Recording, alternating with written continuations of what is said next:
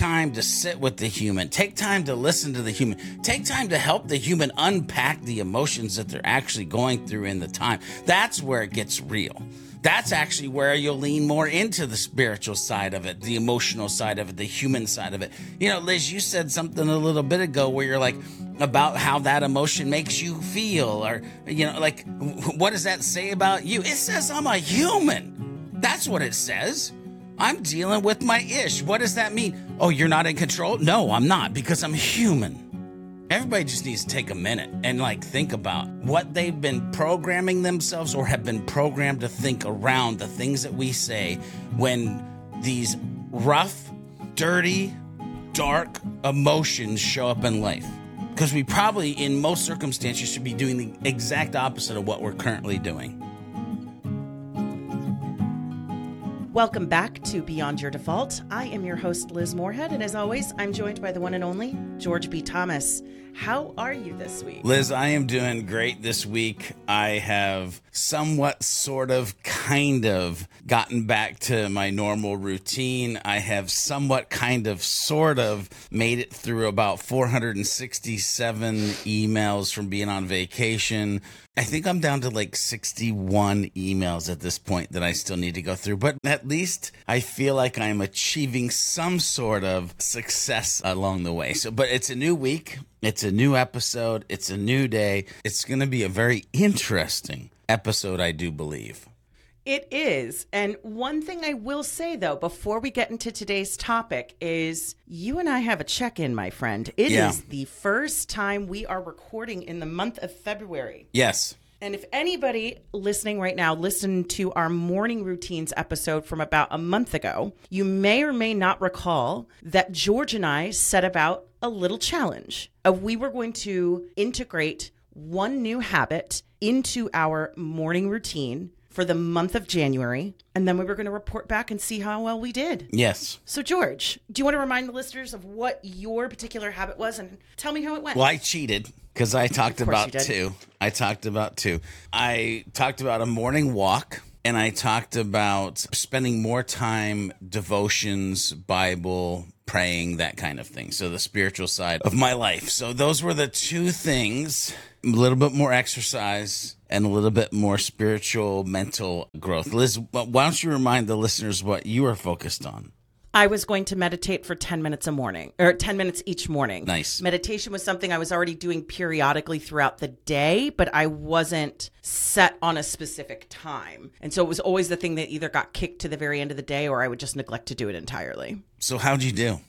Uh, I'll be honest 50% awesome, 50% not at all awesome. So I found it made me really clear on the fact that I need to think about what my priorities are actually in the morning. Because what I found fascinating about it is that when I had a routine in the morning that included meditation, my days were wildly successful. They were so much better. But what I found is that on mornings where meditation didn't happen, it wasn't that everything else went well and I just missed meditation. The whole morning, something was off. I had either hit snooze too many times or I had gone to bed too late the night before it was a leading indicator that my whole way of mornings was kind of off. So, on the one hand, it wasn't as successful as I wanted it to be. I took a look at my call map this morning, and of the 30 some days that we were tracking for this month, I did it for about 20 successfully.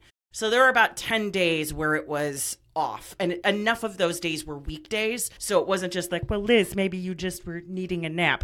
No, no. There were very clear indicators for me that I need to reevaluate what my mornings are like overall because they were either great or I'm rushing around like crazy. The fact that I had to track a single habit was really powerful in illuminating that because again it had nothing to do with the meditation itself and everything to do with how well was I setting myself up for success in the morning. Yeah. When you say rush around, like I just get anxious even thinking about rushing around in the morning. I Like, know. I, hate that. I love my mornings. And so, note to self don't do a challenge when you're about to go on vacation. I was Because, wondering about because that. dang gone it if challenges aren't difficult when you're on vacations. So here's the deal. Before I left for vacation, walking every morning and was doing my Bible app, and I have a couple different plans that I worked through. I've actually completed three different plans, like you can do seven day plans and stuff like that. So it was going great. Went on vacation, and uh, vacation mode just set in. Now, did I get up in the morning and walk around? Sure, I was on a cruise ship. Did I get up in the morning and walk around? Sure, we had like things that we would go out and do when we would hit the shore. Did I open my Bible app? Not really. I probably spent way too much time in the casino, spent too much time at the ice cream machine, spent too much time in the buffet to do the Bible app while I was on vacation. So that I was like, I sucked at that, right? But I was still moving. So I was kind of still doing one of the things. Now, since I've been back, I've been vigilant about the Bible app and the plans that I'm doing. But because of, and I'm making an excuse here. So before anybody writes in, I fully understand what I'm doing as these words come out of my mouth. 467 emails and trying to catch up over the past week. I haven't been out to walk yet, but I know that that's going to change starting today. And so I'm going to get back on track because I really did enjoy the about 10 to 15 days of walking every day and doing devotions. And I really had started to feel good about my ability to set a goal, to set a challenge, and to be able to roll with it but again, this is something that historically I've dealt with. Like last time I was walking and I lost 79 pounds, it was a hiccup that caused me to fall back. Meaning, I said, Well, I'm just going to take a break for Thanksgiving and Christmas. And a break broke it right? Oops. A break broke it. And so like I made this challenge and then same thing. I look at myself, I try to understand myself, I try to learn from myself vacation was a break. Break broke it. Now I need to fix it immediately and just get back at it. So I'd like to re-challenge ourselves, right? And like at least me personally, I'm to re-challenge myself to like, okay, starting February 5th, you know, walking every morning, doing devotions every morning and see where I get to between now and March. And if I can say, oh, 20 X days, well, actually, February's less days. So, however many X days, we were able to accomplish this thing. Anyway, so I would call I it, love that. I would call it kind of like you as like a, eh, let's give it a 50 50 or a 60 40, maybe. All right. Well, how about this? I'll check in with you in a month. All right. I love it. I love it.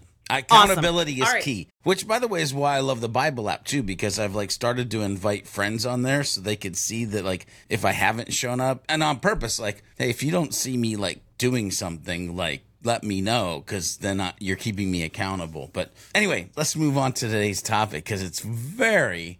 I'll use the word interesting again for right now. I'm going to say it's juicy. It is a hot topic. It is a buzz phrase, buzzword, whatever you want to call it. Today, we are talking about toxic positivity. Yeah. Now, just as a quick lay of the land, when I say toxic positivity, what I mean is the act of avoiding, suppressing, or rejecting negative emotions or experiences.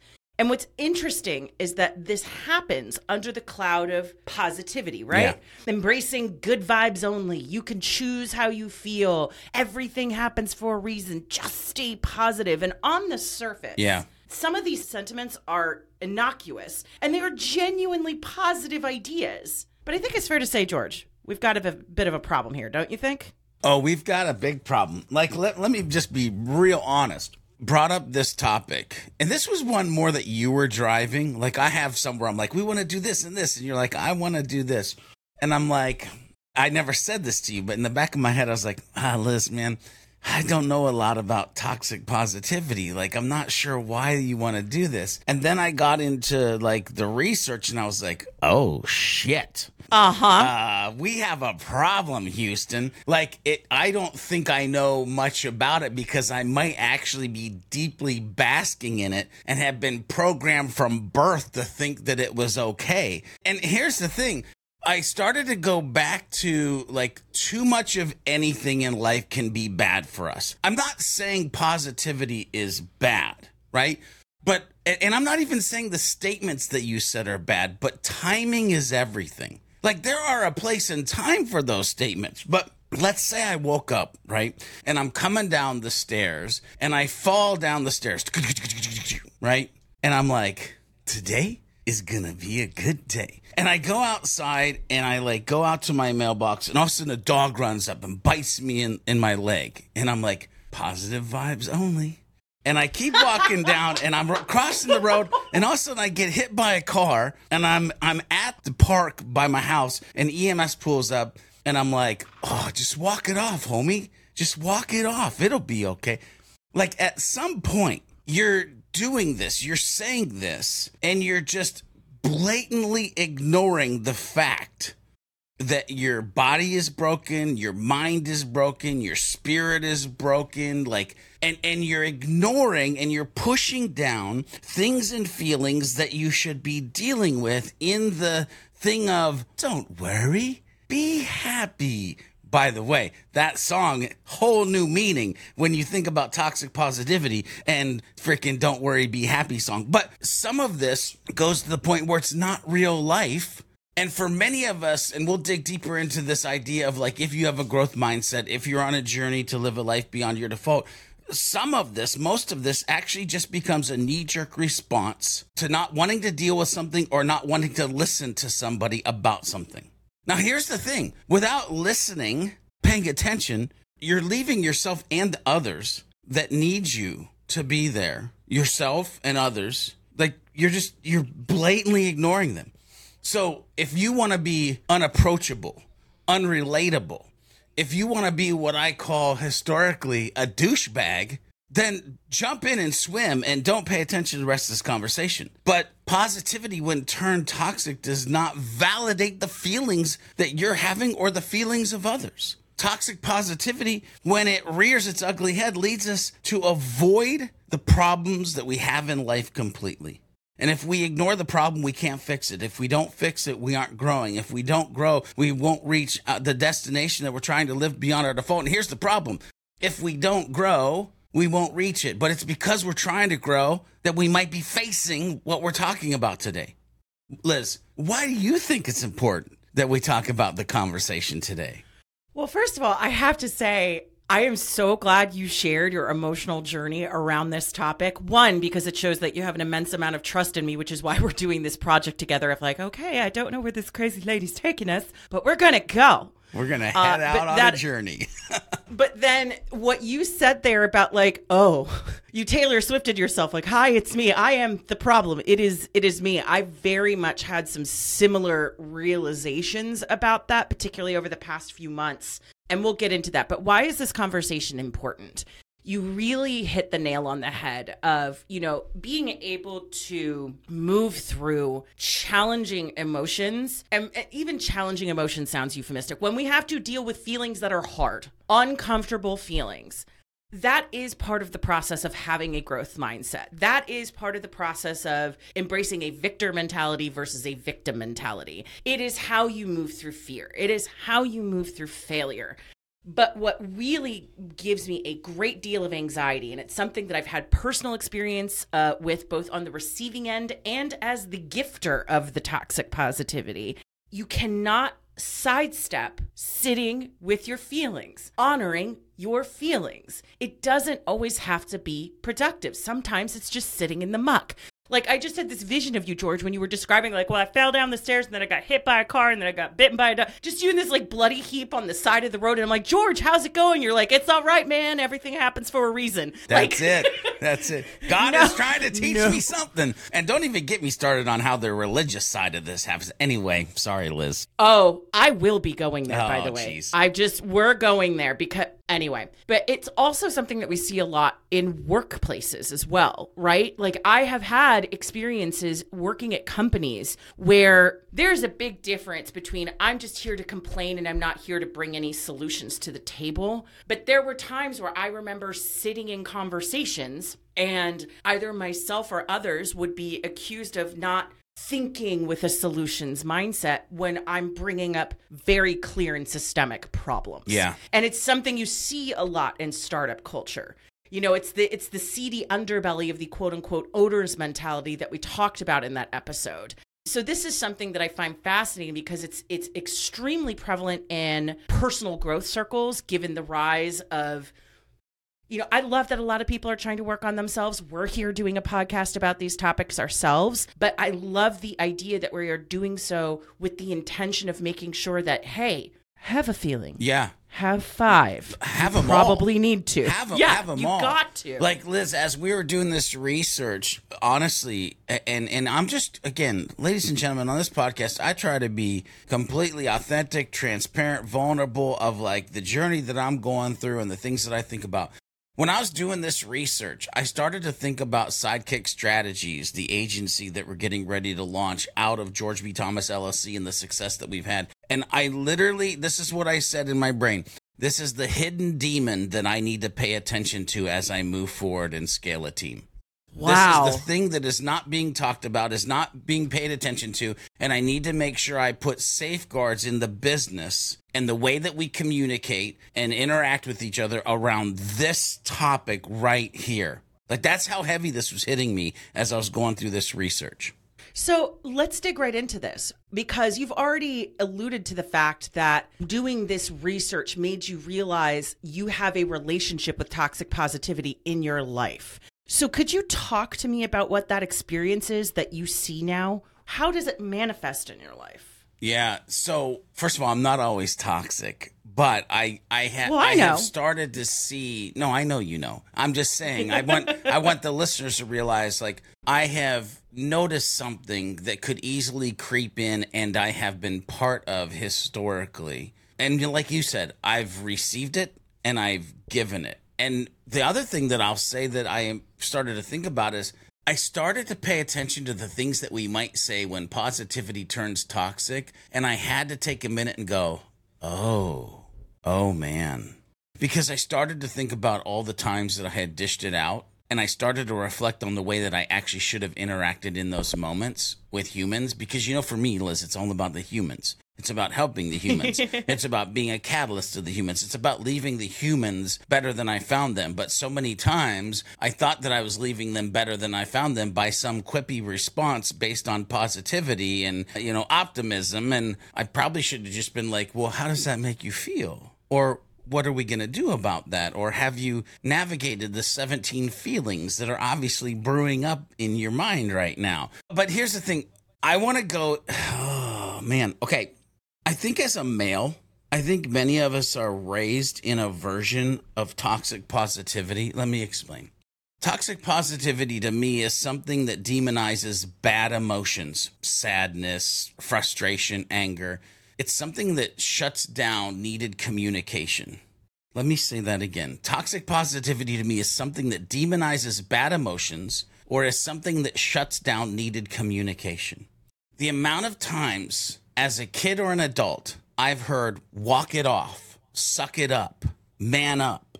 Like these statements are a special hidden type of toxic positivity. Sure, they're not saying, look at the bright side or hey, be positive or some other statement, but these short set of words hit just as hard. And they're the knee jerk responses of fathers and grandfathers and mothers to their sons because it's not okay for us to share our emotions. Men don't share their emotions. We're programmed to like hold it in. And I've been honest on this podcast of like, if there was something that I could get back in life, it would be the ability to feel my emotions more easily than I can at this point. But here's the deal. I've been on the flip side of that. I've been the guy who had the knee jerk responses. I've been the person who said things like, everything happens for a reason. By the way, do they? Maybe. But I should understand that maybe that human didn't need to hear that in that moment. Just like I've probably told my sons, walk it off, suck it up, man up, buttercup. That's not what they needed to hear in the moment. They needed to understand that it's okay to communicate, it's okay to feel, it's okay to be human. Maybe my kids, my sons, or the people that I've dealt with, maybe those humans needed me to be more empathetic to their place and mental space in life at that point in time. This is why, for me, the past 10 to 15 years, I've been such a big fan, by the way, a human megaphone, if you will, around empathy and being empathetic. Like, it's just a hot buzzword for me that I'm trying to be like, listen, we got to walk a mile in their shoes. We got to think about how they feel. And a lot of this is because of my history. And the understanding that as a male, I was probably programmed, transformed, thought belief structure around just being a positive, you know, guy who can walk it off or suck it up or man it up. So that's my take, my experience with it. And I'm actually super excited to see with the catalyst point that I'm at now and the understanding of the thing and what it has been in my life, actually where it goes in the future, to be honest with you. But Liz, what what about you and your experience with it? Man, that could be a whole podcast episode unto itself. But I'm very similar to you in that, and I already said this, I have been on both the receiving end of it and I've also been the giver of toxic positivity. And when I think about why that is, it always is rooted in something that has good intention. So, for example, I wrote about this in the last issue of the Beyond Your Default newsletter. I talked about how last summer, one of my mantras that I used to say about myself whenever I would feel overwhelmed with fear or anxiety or sometimes anger, you know, there's a lot happening last summer. I would tell myself feelings aren't facts. Now, that was rooted in the idea of I'm an emotional person, but I fundamentally believe it is not smart for me to make decisions from an emotional place. I believe that feelings can inform, they can instruct, they can point us in a certain direction. But again, while I'm an emotional, deep in my feelings kind of girly, I don't want to make emotionally driven decisions. I want to make decisions from a place of fact. That started to backfire, however, because what we said before, right? You were talking about how it demonizes emotions. There's this incredible quote from Brene Brown. We cannot selectively numb emotions. When we numb the painful emotions, we also numb the positive emotions. And so I ended up in this weird loop where I would start feeling a lot of panic and anxiety every time any sort of emotion came up because I had to, quote, do something productive with it. Now, i will get into more of that later, but on the flip side of that, as the person who is doling out toxic positivity, it was rooted in a place of I see someone I care about in pain. I see a way out of this. I want to help them get to the happier place faster. But that really is rooted somewhere deep in my psyche around, you know, I genuinely care for these people. And also, it is not my job to fix. It is not my responsibility to carry someone else's emotions for them. And it is also certainly not okay for me to direct someone on how they should be feeling about a particular situation. And that was something I found myself lapsing into a lot before my divorce. And, you know, looking back in hindsight, I can see the fact that I was clinging to a lot of toxic positivity and, you know, all of these different ideologies around it because I was refusing to look at the turmoil I was actually in. I had become so disconnected from my emotions that it disconnected me from my intuition and it disconnected me from the fact that for years I knew something was very wrong. I was ignoring it. I was training myself the way I think a lot of people are now becoming trained to not listen to our emotions. Emotions, uh, there's a reason why we titled it this way. It's the it's toxic positivity and the insidious movement to criminalize emotions. I'll give you another example. I spend a lot of time on TikTok because I like silly videos. I like silly cat videos. I like silly bird videos. There, I like the people who like distill world history into funny, quippy little skits. But one of the things that I have noticed on TikTok and other social media platforms is this embracing of labels around feelings. Like you can't just feel a feeling, it has to be some diagnoses or label or something else. Like, for example, there's something called limerence, which is essentially this unhealthy fantasy romantic idea that you have around somebody, but it's completely distorted from reality, right? Like it's not healthy. You don't actually want to be with them. They are a placeholder for some sort of deep rooted emotional turmoil. You can't just have a crush anymore. You have limerence. Like you can't just be like sad. It has to be this deep, distraught thing. And so, what I'm noticing is that whether we're talking about growth mindset circles, whether we're talking about social media, whether we're talking about work, there is this push away from just like, hey guys, it's okay to just have a crush. It's okay to just feel a feeling. But it, emotions are still really critical to the human experience. Mm. That's my thinking around it. So so- I would love to get your thoughts here, though. Yeah, but Oh, go ahead. Yeah, I, well, I'm glad you brought that up about TikTok and the extremism because I just deleted TikTok off my phone. We'll continue to use it from a business standpoint, but what's funny is as I was doing one thing more in my life, I would get these glimpses of video clips that I had watched, and they were counterintuitive things to what I was actually trying to input in my brain. And I said, you know what? I don't give an F if it's a flat earth or a sphere earth. I don't give a rip about if it's the Enoch, Book of Enoch or not. I don't give a rip. Like, there's all these things that you find on TikTok, and I'm like, You ended up on Flat Earth I'm- TikTok. I'm- oh my I'm god. like, well, well, flat Earth TikTok. I ended up on this because I'm I like Bible stuff, but when you go into the Bible realm, there's the anti-Bible realm, and there's the all the conspiracy theories around like this. And I'm like, I don't need that in my life. You are no longer going to live on my phone. I don't need your extremism. I'm trying to get back to basics here, baby, because I'm on a journey and I need to breathe as much oxygen as humanly possible. And you're trying to give me carbon monoxide. So, anyway, that was a long winded rant to say TikTok is no longer on my phone. And I'm really paying attention to what I'm allowing to be input into my brain. And a lot of it is because of like what you said and just the way. Anyway, let's move forward. I like what you said there about the extremism of it because I think when we look at anything from an extreme perspective, there's going to be a huge problem. So going back to crush versus limerence, like limerence is an, is an actual thing.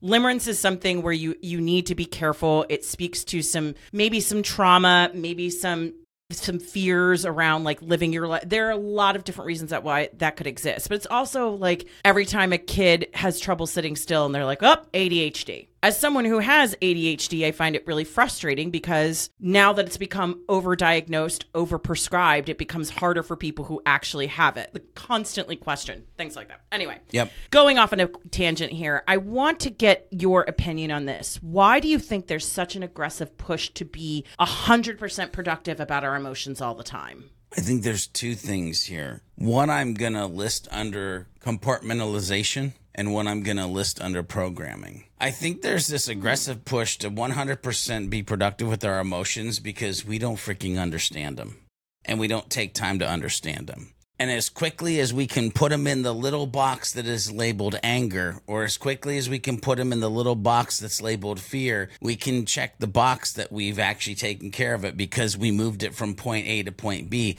But we moved it from point A to point B with our eyes being closed. We moved it from point A to point B with our mind being closed. We moved it from point A to point B and didn't learn any lessons from it at all because we didn't take time to like just bask in the pain, the uncomfort to actually get the growth out of it. But we put it in a box, so we compartmentalized it. And so we're sh- like, it, it reminds me of the I Love Lucy thing that we've all seen at the chocolate factory where they're just coming Oh, so yeah. fast. We don't know how to deal with any of them. I don't know how to deal with these 27 feelings that I have right now because you just did like a huge dick move as I was trying to merge onto the freeway. Like, but we just, we put them in the box and we move forward. We shut it down. The other piece I think is we're programmed. I'm going to tell you a real story. I was on vacation, as we talked about at the beginning of this. One of the excursions we went on, we actually went on a boat. We were going to go watch turtles swim in the ocean and other sea creatures, of course. There are more than just turtles, but we were there for the turtles, ladies and gentlemen. And- Pro turtle family. Yes, Got it. we we had our uh, you know our uh, snorkeling gear, and we're like getting ready, and boat pulls up, and they go to let us get in the water. And there's stairs that go down from the main part of the boat to like where you can actually then get into the water. And I'm standing there one minute, and the next minute I'm not. And you hear poof, poof, and that's me falling and falling down five stairs. And hmm No, no, no. Here's where I'm the studly guy that I am. I hop up and people are like, You okay? And I'm like, I'm okay. I'm okay. I'm okay. I was not okay. But my programmed response was, I'm okay. Liz, I had for six or seven days bruises on my elbow. I couldn't lean on my elbow. I had bruises on my back, bruises on my butt because I hit hard and I hit several times on the way down. But, but I'm okay. Walk it off, suck it up, man up, buttercup. I'm okay. Like we're programmed to be okay when everything isn't okay. And so I started to think about that. Like, why do people not go to therapy? Why do people not grace the doors of a church and actually talk to their pastor if they're churchgoers? Why do people not work on their ish? Because not being okay has been painted as a disease. And ladies and gentlemen, listeners, I'm here to tell you it's okay to not be okay. Like when you finally have the realization and quit compartmentalizing your ish into boxes as quick as you humanly can and take time to learn lessons from it along the way and actually feel it, it's okay to be in that state. You don't have to feel like you're less than. You don't have to feel like you're worthless. You don't have to feel like not being okay is a disease. That's not how it's supposed to be. But I jumped right up. I'm okay. I, I hurt for days. But I didn't want anybody to know because I didn't want anybody to pay attention. I didn't want to be the topic of conversation. I didn't want anybody to like, oh, let, let's check you out. I probably should have had somebody freaking check me out. But don't worry, be happy. The rum punch will take care of it. And it did take care of a little bit. Anyway, I digress. You know, it reminds me of the conversation that we had about anger a number of episodes ago. And it reminds me one of the things that we discussed about at length in that episode is that anger is usually a Trojan horse emotion. It's usually got some other stuff packed in there where if you ask yourself a few clarifying questions of why am I feeling the way that I'm feeling, other stuff will start tumbling out. Why are you angry? Well, because they made me feel this way. Well, why do you feel that? Well, because I feel shame now. I feel guilt now. I feel all these different things now. And that's when you start getting to the real story. That's when you start getting to the root cause of what's actually happening. But to your point and the story that you told, you know, the reflex is to immediately be okay, immediately have your ish together, immediately be in control. And so when I thought about this question for myself of why is there this aggressive push to be 100% productive about our emotions all the time, it's what you're talking about. It's this idea of we need to be in control at all times. We need to have the appearance of being in control at all times. And it's this weird regimented thing where we're all becoming hyper vigilant about our emotions. I mean, it, it for me, it has created times in my life where I would get stuck in these horrible loops. And this is where I spent a good portion of last year, where unless my feelings were falling into very narrowly defined parameters, which what those parameters are would depend on which quote unquote expert you're listening to, right? You it, am I being too happy? Am I being too sad? Are the feelings that I'm having are safe? Are they valid? You and I were talking before we hopped on. Let's just pull back behind the scenes for a minute. You asked me how I was doing this morning, and I kind of went, I stuttered a little bit. And finally, I said, Well, I'm going to ask my friend out on a date this week. Yeah. Do you know how long it took me to be like, well, it's okay for me to have feelings about somebody? Yeah. It's, you know, I'd like just to enjoy them. Like, I think it cuts both ways. It's both the in control of the negative emotions, but it's almost robbing us of our joy too. Like, crushes are fun, big moments of joy are fun. Yeah. Falling down, less fun. Less fun. But, you know, but being numb is fun. being numb, and you can't be numb in one area and not be numb in both. Like literally, by trying to suppress all the negative, bad feelings, you are limiting the joy and happiness. And so many of us, by wanting to be in control, we feel like numbing it all is the control, and it and it's not. I see this quite a bit in more of the new age Instagram spirituality stuff that's become very prevalent. I know we see this as well in in some aspects of the Christian faith as well, but Yeah. this idea of control, this idea of you choose how you feel. It's this idea of if you are not always lapsing immediately into acceptance, grace, if you are not always in a space of like this is something I encountered quite a bit last year, this idea of well you choose how you feel. Well, what does it say about you that that's the feeling you're having? You know, it's this very, again, for lack of a better word, it's in the title. It's an incredibly toxic way of thinking because we have to be able to stay connected to our emotions. yeah. They're not the, eh, feelings are not the enemy here, people. No, no. The fact that people make us feel like the feelings are the enemy, that's the real enemy. Like, L- listen, and it's funny because you brought up new age spiritual like circles. Like, I love humans. I really do. But as humans, when we see something wrong, we try to battle it the best that we know how. And if we can't deal with it ourselves, but we're telling people how to deal with it, the advice that is being dished out might not be the greatest. And especially when you think about like new age spirituality, different types of books, whether it be, you know, whatever spiritual book that you're prescribed to, half the humans probably only read a quarter of the book. Half the humans probably only spend 10% of their day even thinking about it. But then they make these like larger than life pillar value decisions and statements based on knowing half the story. Like, why do you think one of my big things is to say I want to spend every day 30 to 45 minutes in a devotion, the Bible, or something spiritually related? It's not by coincidence. It's by I need to be paying attention to that so when we get into topics like this, when we get into other topics along the way, that I actually have some substance other than just my life and my experiences and the, and the way that God and the universe has created me to be to actually lean into that isn't just some dumb thing of like, just some dumb statement that we heard on some dumb YouTube video and thought it was cool and decided that we'd tell the next seven people that we see that are dealing with an emotional punch in the face because we think it'll make us look and sound cool. Stop it. Just stop it. Like, take time to sit with the human. Take time to listen to the human. Take time to help the human unpack the emotions that they're actually going through in the time. That's where it gets real. That's actually where you'll lean more into the spiritual side of it, the emotional side of it, the human side of it. You know, Liz, you said something a little bit ago where you're like about how that emotion makes you feel, or, you know, like, what does that say about you? It says I'm a human. That's what it says. I'm dealing with my ish. What does that mean? Oh, you're not in control? No, I'm not because I'm human.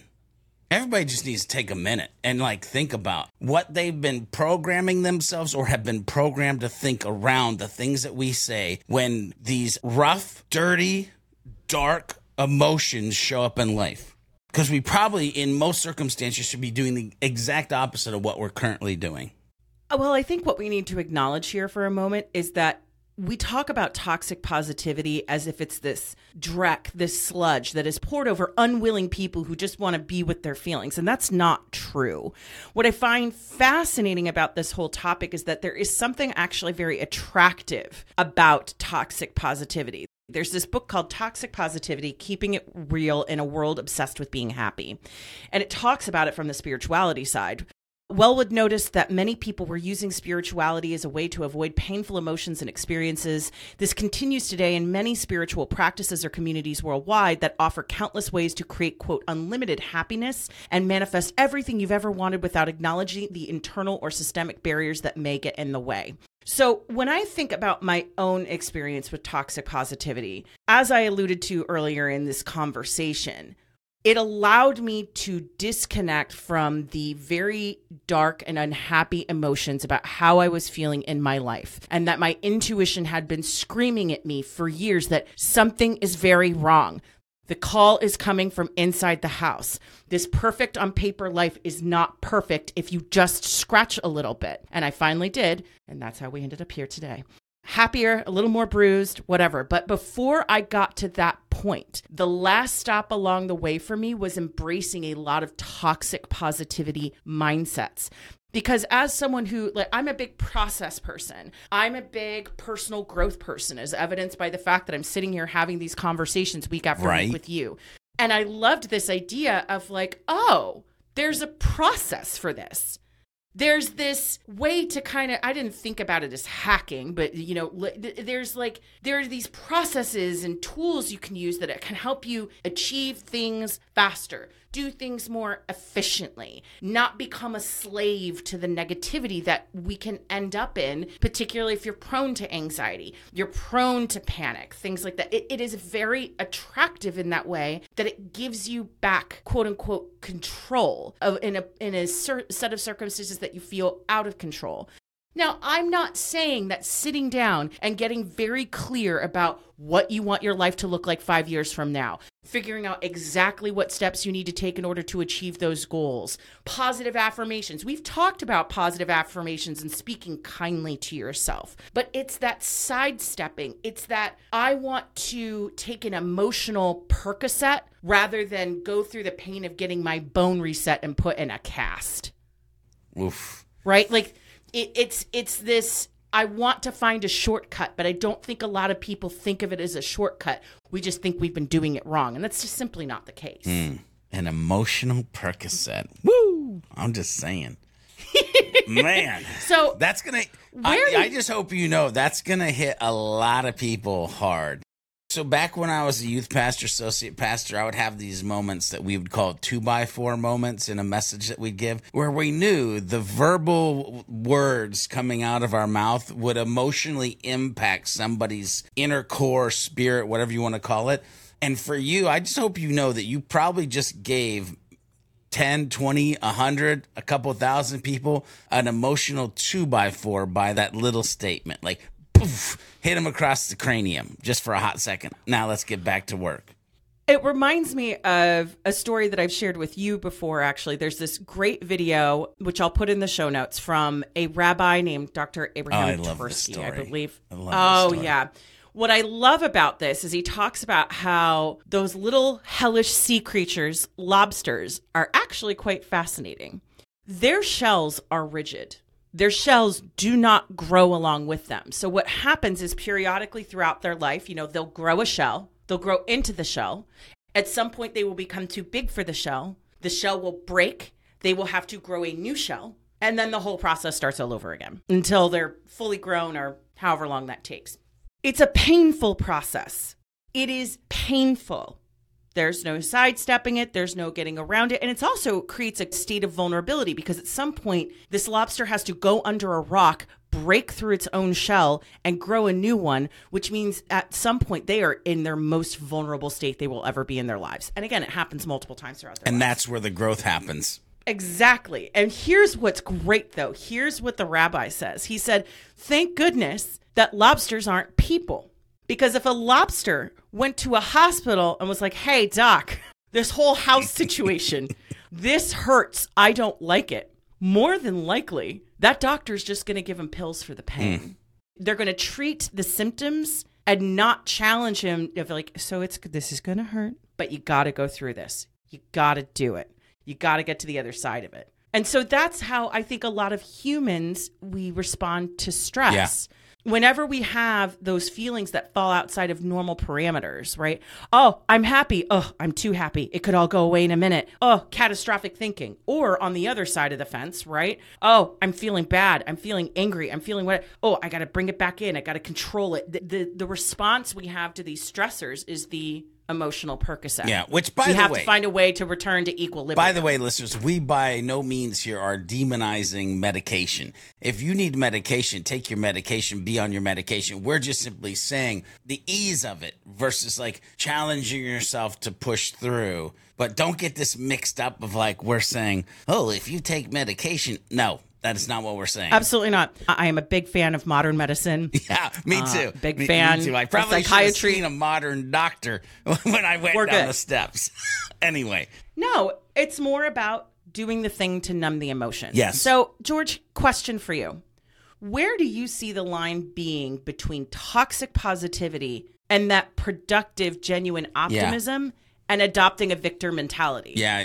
By the way, you did all the work for the answer on this one because I love the graphic that you shared in the research. I want to make sure that that makes it over to the show notes for the people to visualize. Sure. And the graphic goes a little something like this. On the left hand side, I'll just kind of explain it. It's got toxic positivity. On the right hand side, it's got genuine optimism. I'll pick a couple of these just to go through. Toxic positivity might be like, being negative won't help you. Where genuine optimism might be, it's important to let it out. Is there anything I can do to make this easier for you? Toxic positivity might be good vibes only. Genuine optimism, I love you through all your emotional states. Mm, I love you through all your emotional states. By the way, just glue that one to your brain. Smile, crying won't help you. That's toxic positivity. Or it's okay to cry. We all do. Can I get you a tissue or a hug? Like, which one of those do you need? Or toxic positivity might be just stay positive. Genuine optimism might be, yo, things are tough right now. Do you want to talk about it or do something lighthearted to like huge difference, right?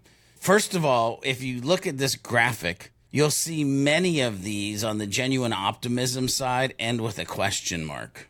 On the toxic positivity, they're just statements that shut the conversation down. Okay? So, the only piece that I'll add to that, other than them looking at the graphic and kind of starting to realize, oh crap, I've said that. Whoops, I've ooh, I oh my gosh, I five out of the seven I've said. Uh oh, warning, warning, danger.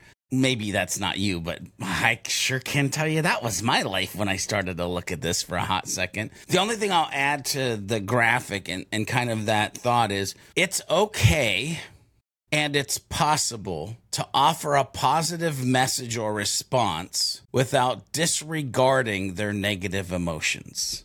I, I want to say that again because I really want you, as the listener, to understand it is okay and it is possible for you as a human to offer a positive message or response without disregarding their negative emotions or your own negative emotions along the way. I love that you pointed out the thing about the question marks because I hadn't even picked up on that. And what I love about that point is that, particularly if you are in the position of you're sitting across from someone that you deeply care about, you see them in a state of pain. And as someone who genuinely cares about this person, our, our reflex is we want to remove this pain. And we want to do it as quickly and efficiently as possible because we want that pain to be as gone as quickly as possible. But one of the things I love about the point you made about the question marks is that you are allowing people to have ownership over their feelings, over their experiences. And also, sometimes people don't want things to be fixed. One of my best friends, Jessie Lee, she and I always like to ask each other, What do you need right now? Someone to listen? A distraction? Or do you need advice? Yeah. I may have mentioned this before. I don't remember if I have or not in a, in a previous podcast, so I'm going to mention it now. One of the all time wife and husband hacks that I have found through life is this simple question. I'll ask my wife, she'll start to talk about something, and I'll look at her and I'll go, listen or fix.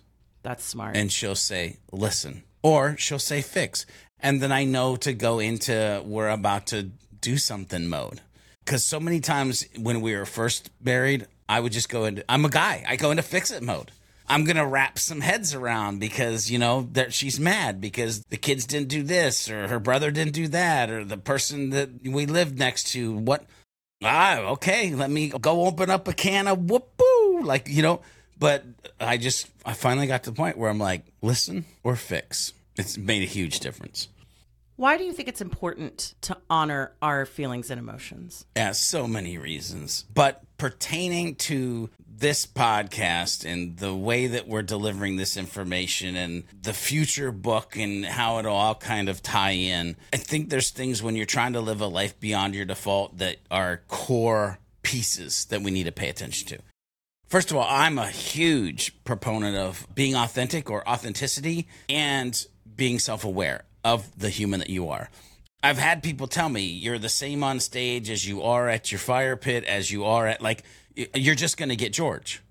That's okay. Like, recognizing and accepting our emotions is key to understanding ourselves better. And we've literally done like understanding yourself and understanding others in the relationship. But understanding yourself leads to the ability to be more authentically you, to show up as a whole ass human, to align with our actions and responses with true feelings rather than denying or hiding them.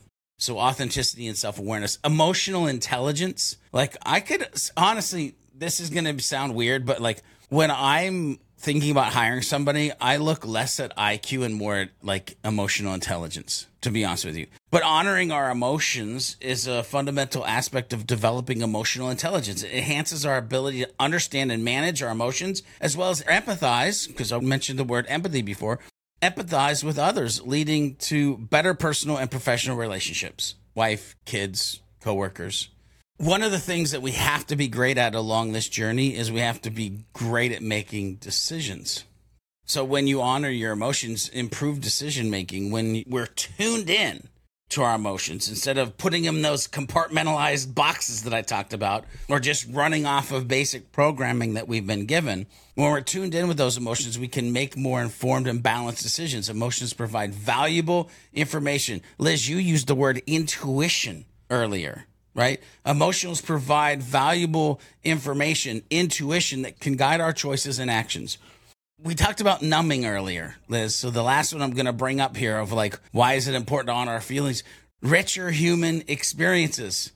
We got one go around at this. Like, it should be the best experience that we can create. We should be living a life beyond our default. We should be on the mountaintop.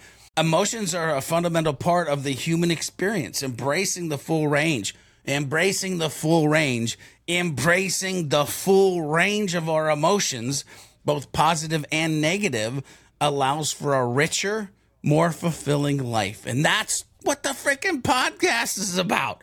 Trying to get you to have a richer, more fulfilled life along the way. So, authenticity and self awareness, emotional intelligence, improved decision making, and richer human experiences. This is why it's so important for us to honor our feelings and emotions. Now, Liz, what are your thoughts? Like, do you have additional things that you're like this, that, or the other? There's a quote from Sabaa Tahir that really speaks to the importance of honoring your feelings and emotions. And it goes like this Your emotions make you human. Even the unpleasant ones have a purpose. Don't lock them away. If you ignore them, they get just get louder and angrier. Your emotions not only lead to richer human experiences. They are your compass that help you navigate the world, whether it's teaching you how you need to look at something or it's illuminating a place where you need to do work. So, for example, a friend of mine this past weekend texted me. Actually, let me go ahead and bring it up. He texted me a fascinating question. He asked me, How do I separate minor or less significant failures from catastrophic ones?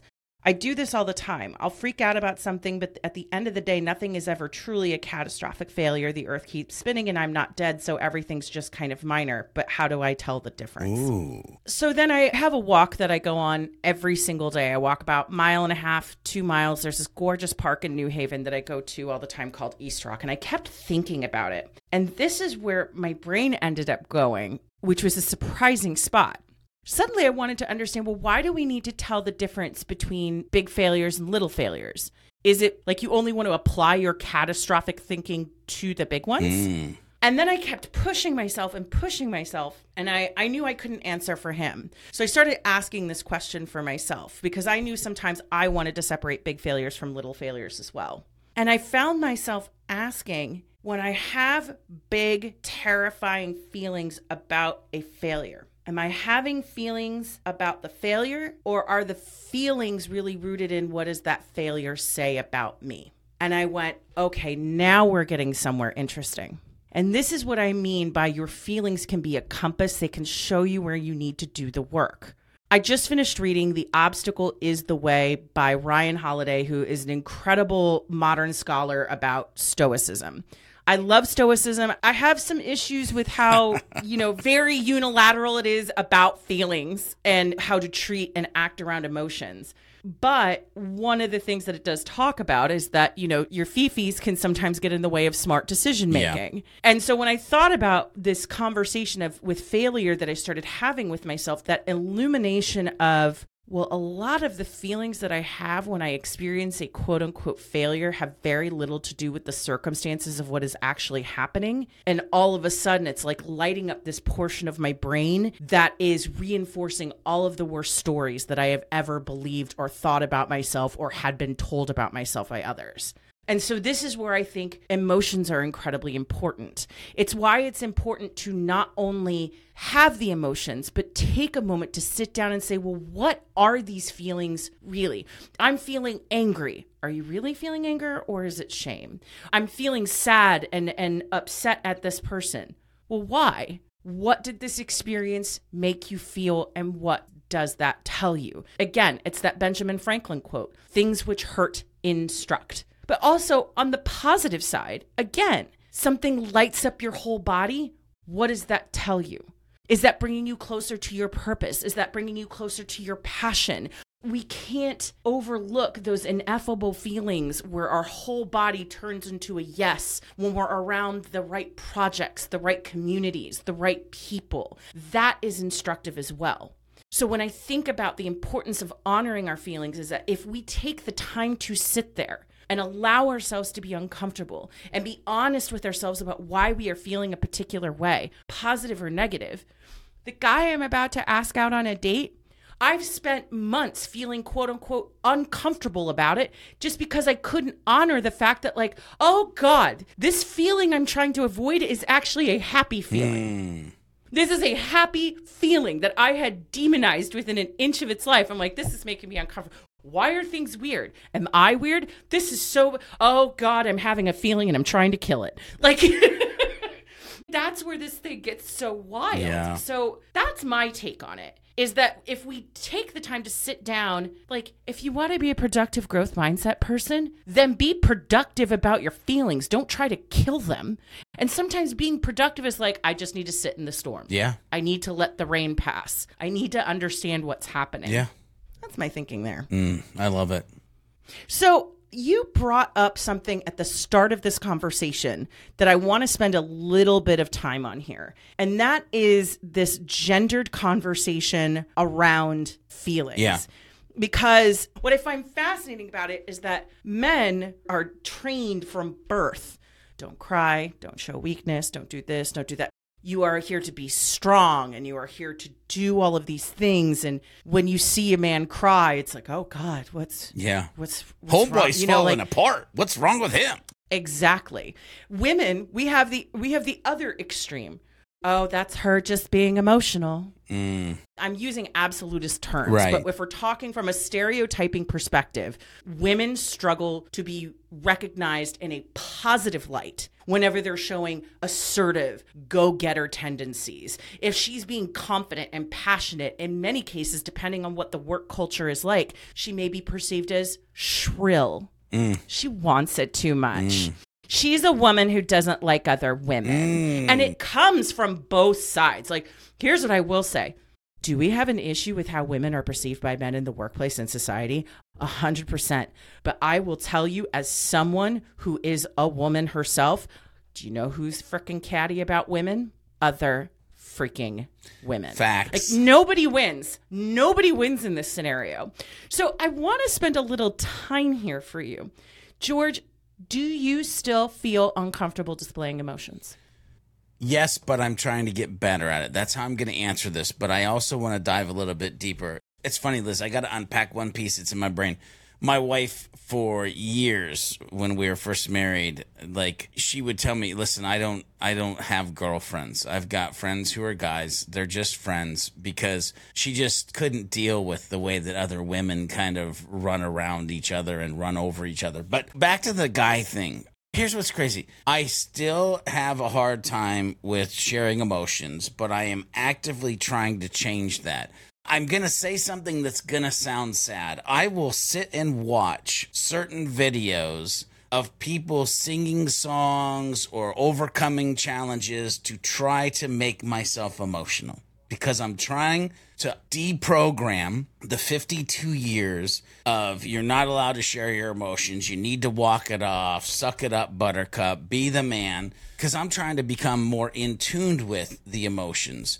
Here's the funny thing, Liz. When we were doing this research, I went over to YouTube because you always like to give me articles that I have to read, and I read them. I know. I am sorry. Them or I put them in Natural Reader and I listen to them and read them at the same time. But I went over to YouTube and I typed in, What is toxic positivity?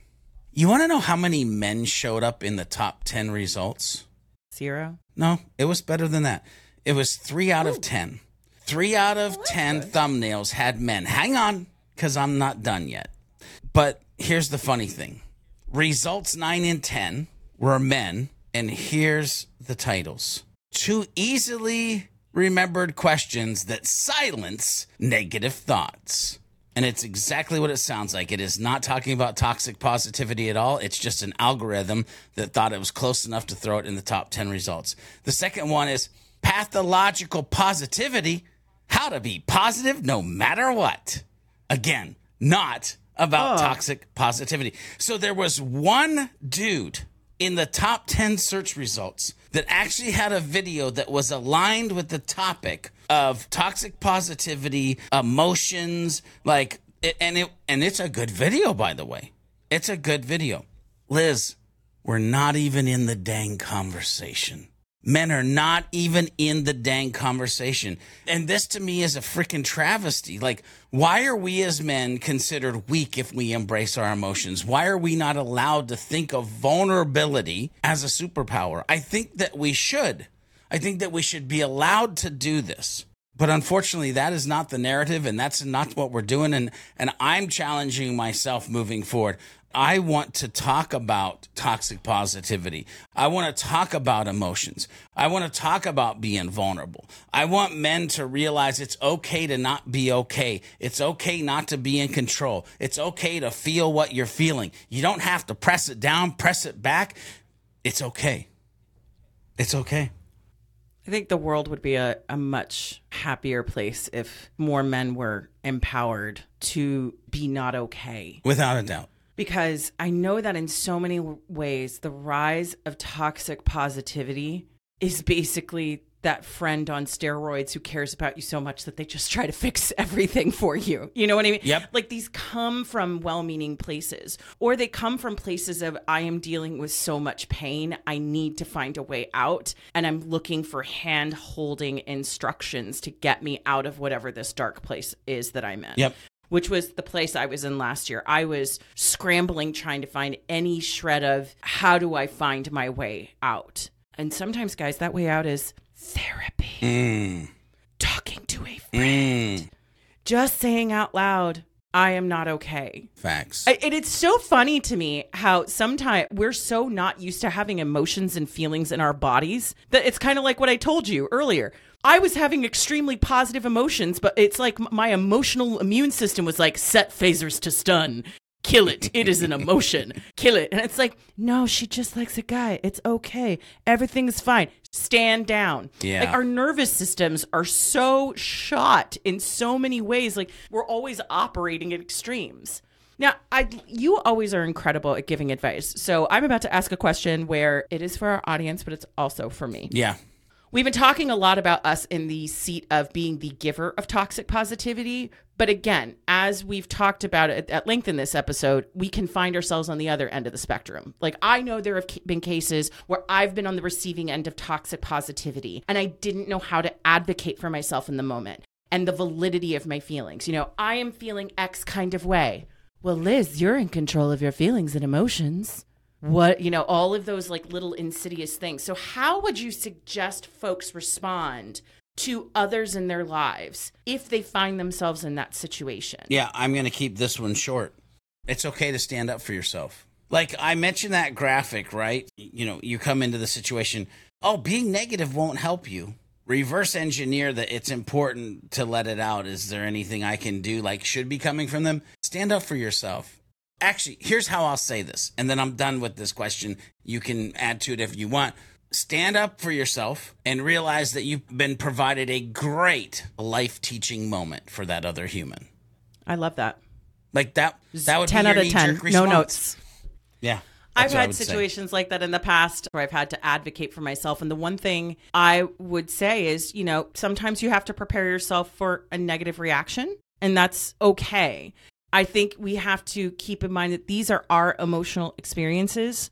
These are the things that we have to go through on our own. So there are cases where your advice, what that has looked like in practice for me is I genuinely appreciate how much you were trying to help me right now. But what I really need right now is for someone to just listen and not help me solve because I'm not sure what I'm solving yet. Mm. Or I've actually had cases where I'm like, this is just an unproductive rant and it's a better out than in situation.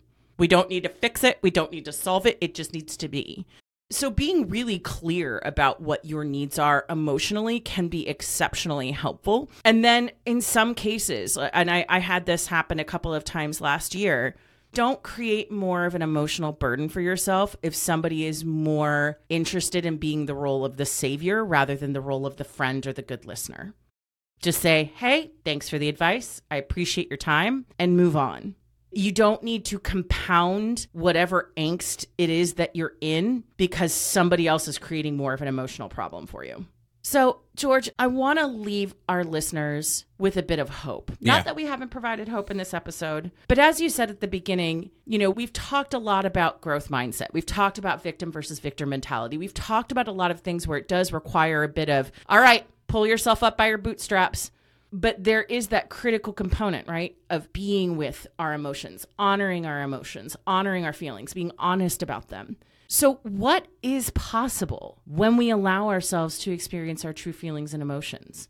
Yeah, ladies and gentlemen, I'm going to keep this short and sweet as well because I realize that you've been hanging out with us for over an hour at this point around this conversation. And so there's four things that I'm going to hit upon that are very important as you're on a journey for a life beyond your default. One, increased life satisfaction. I've mentioned this. I'll continue to mention it. We got one go around on this but increased life satisfaction, embracing the full range of human emotions, including the uncomfortable ones, can lead to a more authentic and fulfilling life. A more authentic and fulfilling life. It allows us to live more fully and experience a richer array of life's experiences. Do you not want that for yourself? I want it for you. I want it for myself. So it's okay to do that, but it's going to take going through the messy, uncomfortable, and positive emotions. Quit numbing them all down authentic relationships. Being in touch with our emotions allows us to communicate more honestly and effectively. This authenticity fosters deeper, more meaningful connections with others. Go back to the episodes we did on relationships and the relationships that we bring with us along this journey. But if you want increased life satisfaction, authentic relationships, it's through the emotions. It's allowing ourselves to experience true feelings and emotions and not getting caught up by this hidden demon that is toxic positivity. Deeper self understanding. I've talked about sitting at the base of that tree, ladies and gentlemen. I've talked about understanding yourself and self awareness. Experiencing our true emotion leads to greater self awareness. We understand our triggers, preferences, values, which are crucial for personal growth and making life choices that align with our authentic selves as we move forward. Greater resilience. The journey is hard. The path is narrow. The hill is steep. You're going to need to be resilient. By facing and navigating through our emotions, we build resilience. This helps us better handle future challenges and recover more quickly from setbacks or emotional upheavals. I want you to understand by facing and navigating through our emotions, we build resilience. This helps us to get better and handle our challenges and recover more quickly, allowing us to get back on the path to the goals that we have and live a life beyond our default.